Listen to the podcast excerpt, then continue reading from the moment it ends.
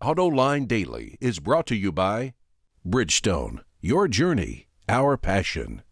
Dow Automotive Systems, improving durability and increasing design flexibility with Betamate structural adhesives at dowbetamate.com.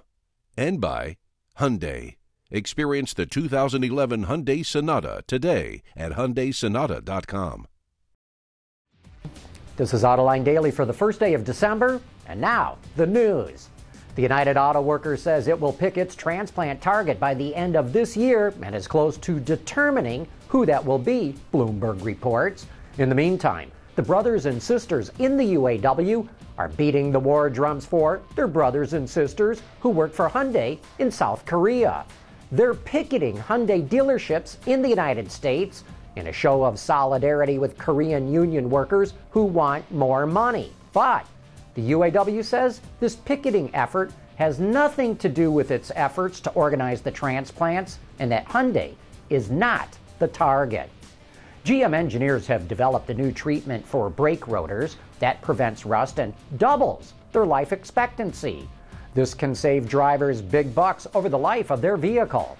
The process is commonly used on powertrain components and is called ferritic nitrocarburizing, or FNC for us non chemists.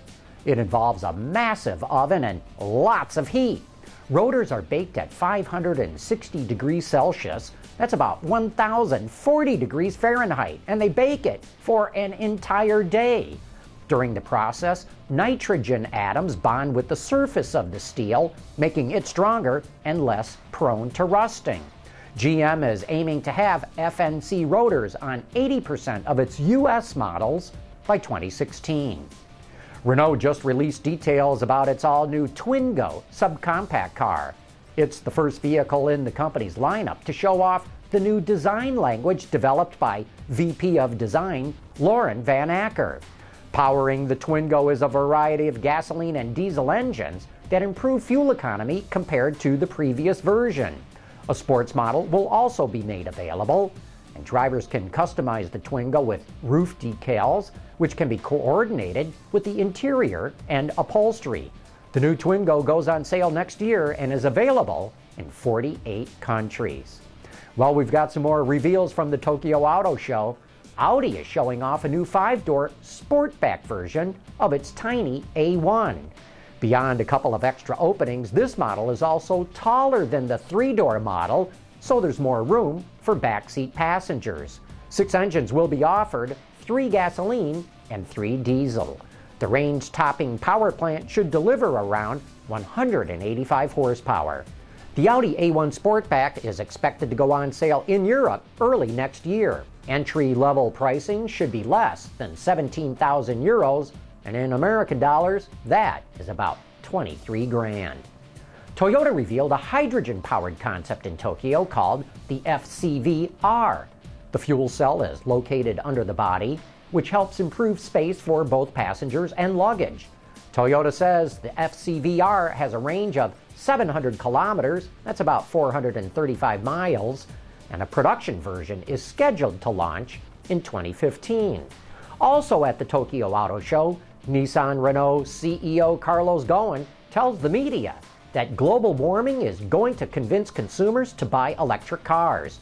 He says that as the public sees a growing number of weather related disasters, people are going to blame global warming and will turn to electric cars as the solution. Well, Mr. Ghosn, I respectfully disagree. I believe that when big storms knock out the electric grid, people are going to recoil in horror as they realize they can't go anywhere in their electric cars. Worse, there's no way they're going to dare take their electric cars onto streets that are partially covered in water for fear of being electrocuted. And when they realize that their electric car might only go 100 miles as they try to flee a 400 mile wide hurricane that's bearing down on them, they're going to wonder why they ever bought an electric car. No, Mr. Ghosn, I think weather calamities will not encourage people to buy electrics. Hey, why does Mini describe its latest car as a helmet head? We'll show you why right after this. What if we always settled for the first thing that came along? Then we'd never have gotten here. Introducing the Sonata Hybrid from Hyundai. Mini continues to expand its lineup of models, and the latest model is called the Coupe. Take a look. Over the last several years, Mini has expanded its lineup. It started with the convertible in 2005, which was followed by the Clubman in 2008, and last year it was the Countryman. Now the company is set to come out with its first two seater, the Mini Coupe.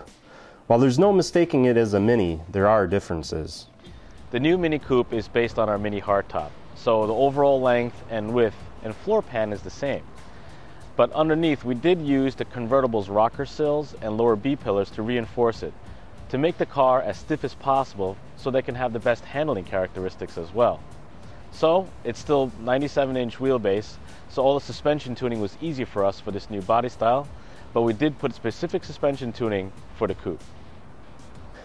It's the first Mini to adopt a three box body structure, which refers to the engine compartment, passenger area, and the trunk. The A pillar and windshield are more sharply raked, which gives the coupe a sleeker look. And it also features what Mini calls a helmet roof because, well, it looks like a helmet. It's also the first Mini with an active rear spoiler, which extends automatically once you hit 50 miles per hour and recedes once the speed drops below 37 miles per hour. Even though it's an inch lower than the hardtop, it doesn't impact headroom because the roof features two oval recesses for the driver and passenger. The layout of the interior is similar to the rest of the lineup. Powering the coupe is a variety of 1.6 liter four cylinder engines. So, just like the rest of our Mini Core models, we carry over three versions the naturally aspirated Cooper with 121 horsepower, the turbocharged Cooper S with 181 horsepower, and then the John Cooper Works model with 208.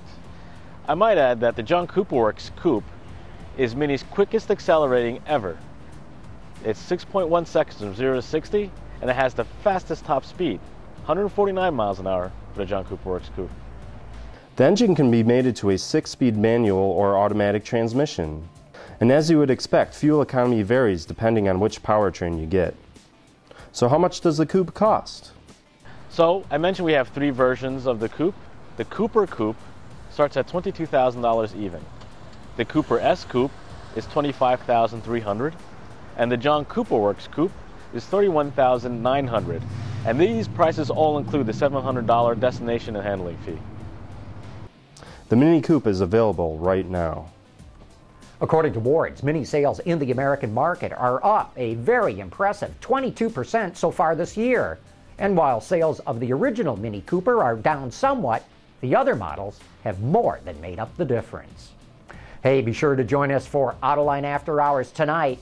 Join me and the auto extremist Peter DeLorenzo for some of the best insight as to what's going on in the automotive industry. That's tonight, starting at 7 p.m. Eastern Time at Autoline.tv. And that wraps up today's show. Thanks for watching. We'll see you tomorrow.